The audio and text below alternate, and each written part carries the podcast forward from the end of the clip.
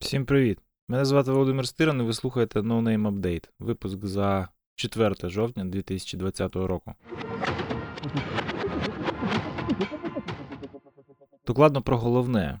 Літаки судного дня в небі після того, як Дональд Трамп здав позитивний тест на коронавірус. Взагалі, у нас сьогодні буде декілька згадок різноманітних теорій змов, і це перша з них. По-перше, якщо ви не чули, дійсно два літаки судного дня піднялися у повітря невдовзі після того, як в Білому домі офіційно підтвердили, що Дональд Трамп з родиною та найближчим оточенням отримав позитивний тест на COVID-19.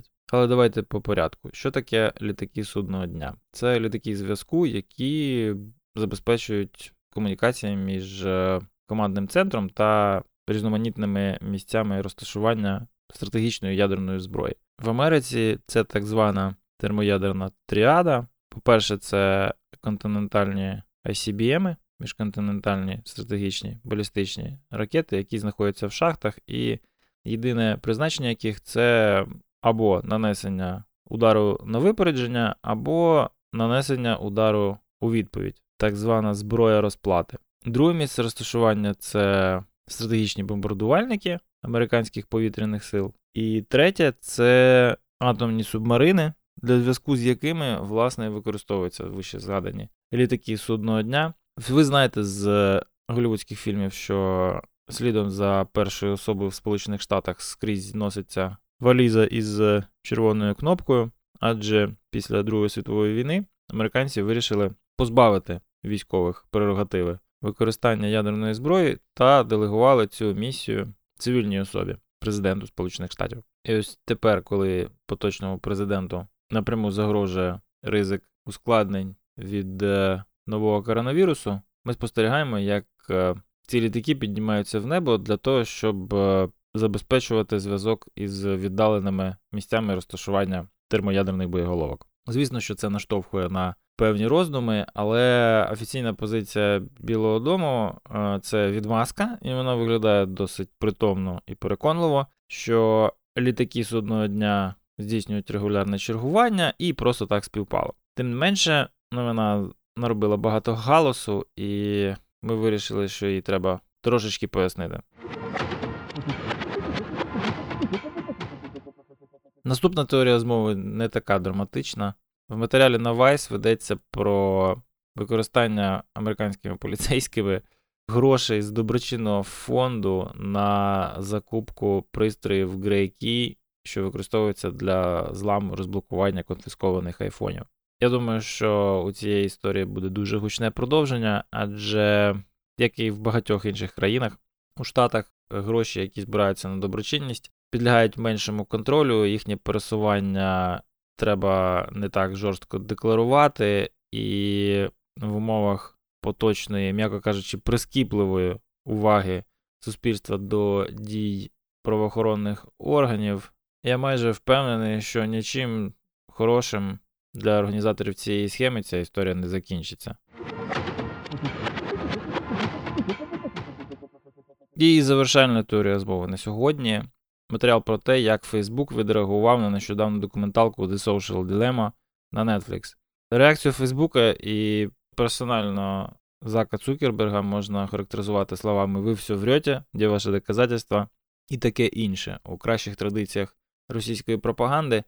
Фейсбук прийняв позицію торгу, тобто вони цілком доречно наполягають на тому, що загального сукупного суспільного блага від використання соціальних мереж та алгоритмів рекомендацій у них набагато більше, ніж е, тих негативних наслідків, про які, власне, йдеться у документалці.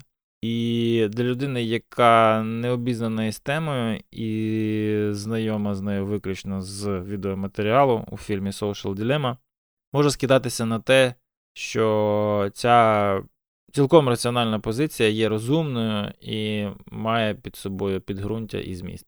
Але насправді це не так. Якщо копнути глибше і вивчити дані досліджень, що слугували підґрунтям для цього матеріалу, стане зрозуміло, що фундаментальні вразливості, які використовують соціальні мережі та інші платформи поширення реклами і маніпуляції суспільною думкою, набагато складніші і набагато більш руйнівні, ніж з іншого боку, корисні і приємні позитивні наслідки від використання сучасних інтернет-технологій. Я рекомендував цю книжку вже неодноразово і не припиню це робити у цьому подкасті, якщо вам дійсно хочеться розібратися, в чому основні проблеми сучасної бізнес-моделі онлайн реклами і як це шкодить усім нам, прочитайте Шошана Зубов The Age of Surveillance Capitalism. Я думаю, цей текст розставить всі крапки над «і» та позакриває усі підняті питання.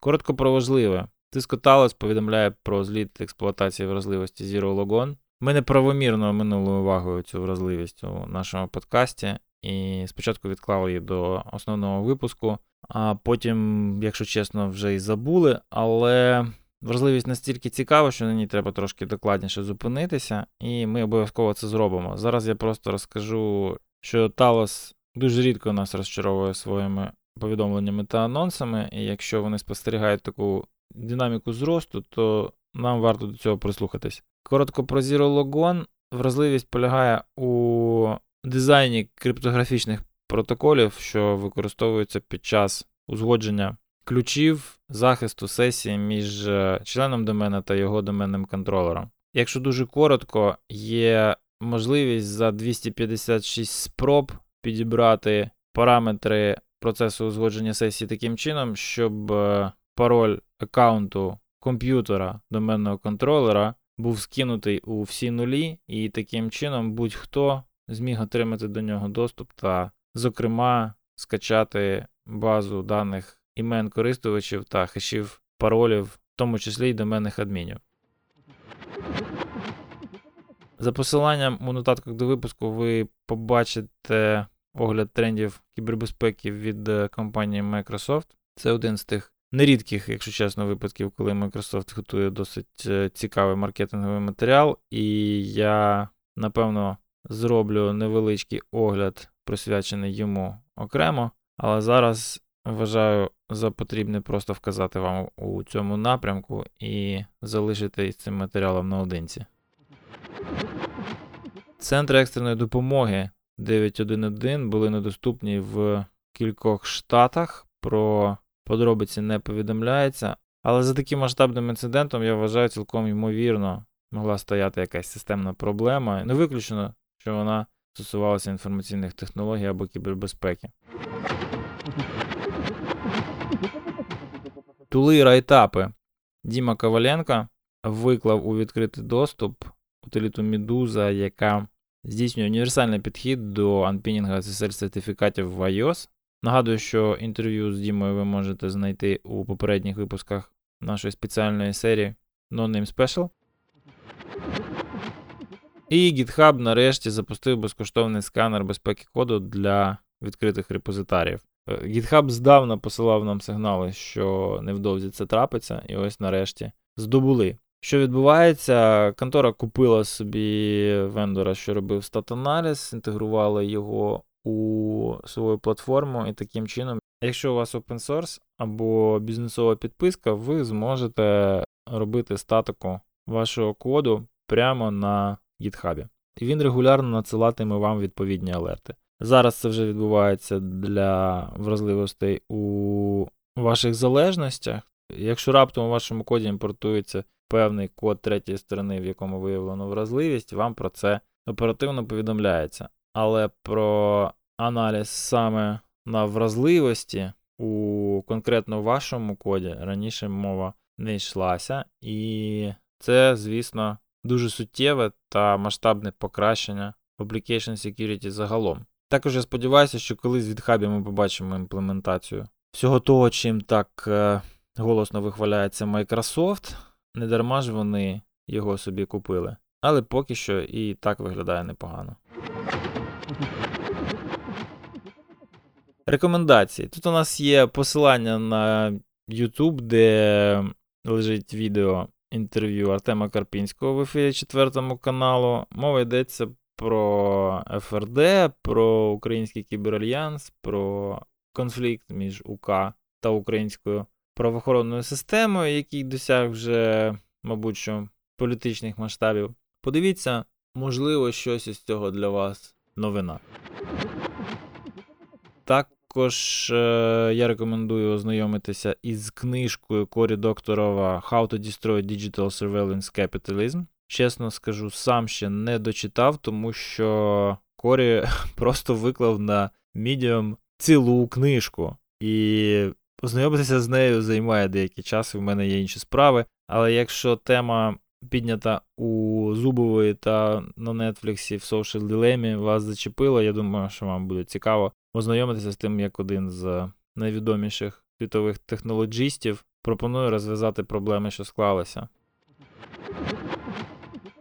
Також е, у нас тут посилання на чудовий переклад інтерв'ю з Брюсом Шнайером на цьогорічному ноунеймконі, який зробила Настя Войтова, співорганізаторка та координаторка програмного комітету нашої конференції. Всі ключові пункти інтерв'ю викладені, все це лежить на доу і доступно для коментування. Якщо у вас є знайомі програмісти, будь ласка, поширте це серед них, і світ стане трошечки безпечніше. І в розділі Сміхуйочки історія про те, як вірус Іматет бере участь у виборах президента США. Дякую, що слухали No Name Update. Цей випуск досить короткий, ми його серйозно затягнули, тому не буду більше відбирати ваш час.